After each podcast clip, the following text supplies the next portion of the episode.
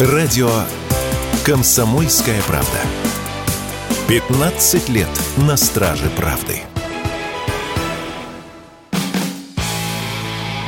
Автоньюз. Совместный проект радио КП. Издательского дома «За рулем». Автомобили без номерных знаков начали ловить с помощью камер фото-видеофиксации. Эту новость обсуждают многие, но мало кто понимает, как это может работать и может ли в принципе работать. С вами Максим Кадаков, главный редактор журнала «За рулем». Все пересказывают друг другу одну и ту же историю, что при выявлении автомобиля без номерного знака информация в автоматическом режиме передается на стационарные посты ГИБДД или дежурным экипажем ДПС. Шансов проехать без номеров нет, машину останавливают и инспекторы выписывают штрафы. Между тем, если процесс проходит не в полностью автоматическом режиме, а с участием человека, возникает множество «но». Ведь всем представляется некий идеальный самый простой вариант. Висит камера на столбе номер 16, а в километре метре после этого столба размещен пост ГИБДД. Сигнал поступает с камеры на пост, из будки выходит инспектор и тормозит машину без номеров. Но дело в том, что камера на столбе номер 16 не связана с постом ГИБДД и уж тем более не связана с конкретным мобильным экипажем ДПС. Камера связана с нейросетью и с центром обработки информации. То есть мозги системы, куда в крупном городе стекаются данные сотен камер, должны сообразить, куда нужно отправить информацию с конкретной камеры, если она засекла машину без номерных знаков. А откуда нейросеть знает, где в данный момент находится экипаж ДПС Ларионова и Гудько? На трассе, на докладе у начальства или на оформлении ДТП – это значит, что система будет валить в одну кучу все сообщения о подозрительных машинах, а нейросеть будет рисовать некую карту с трассировкой передвижения от камеры к камере автомобилей без номеров.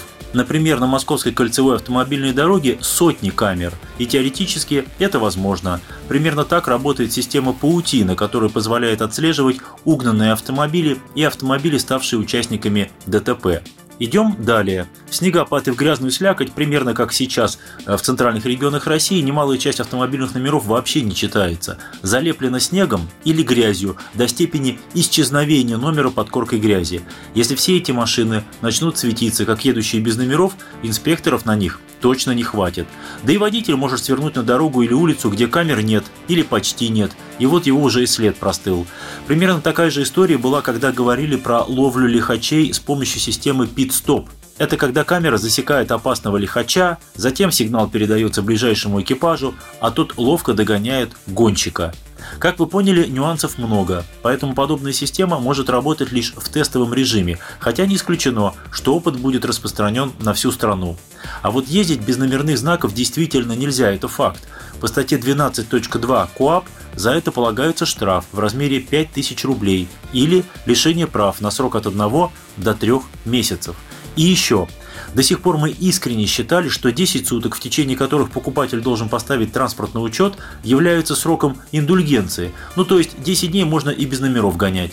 Однако в своем недавнем решении Верховный суд постановил, что управлять автомобилем без номерных знаков нельзя в принципе. Этим он поддержал подобные же решения судов низшей инстанции, и старое правило 10 дней в мгновение ока утратило силу. Получается, что право на регистрацию транспортного средства в течение 10 суток после приобретения не дает права на управление машиной без регистрации, то есть без номеров. И теперь возникла новая правовая коллизия. Транзитные номерные знаки физлицам давно уже не выдают. Автосалоны перестали регистрировать автомобили, поскольку зарегулированная система отбила у них охоту этим заниматься.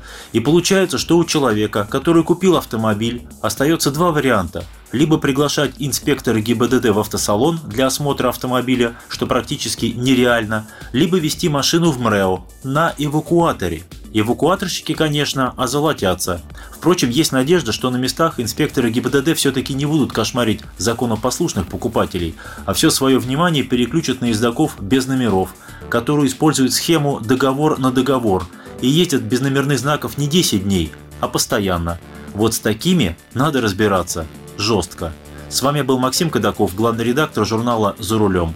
Будьте осторожны на дорогах. Берегите себя. Автоньюз.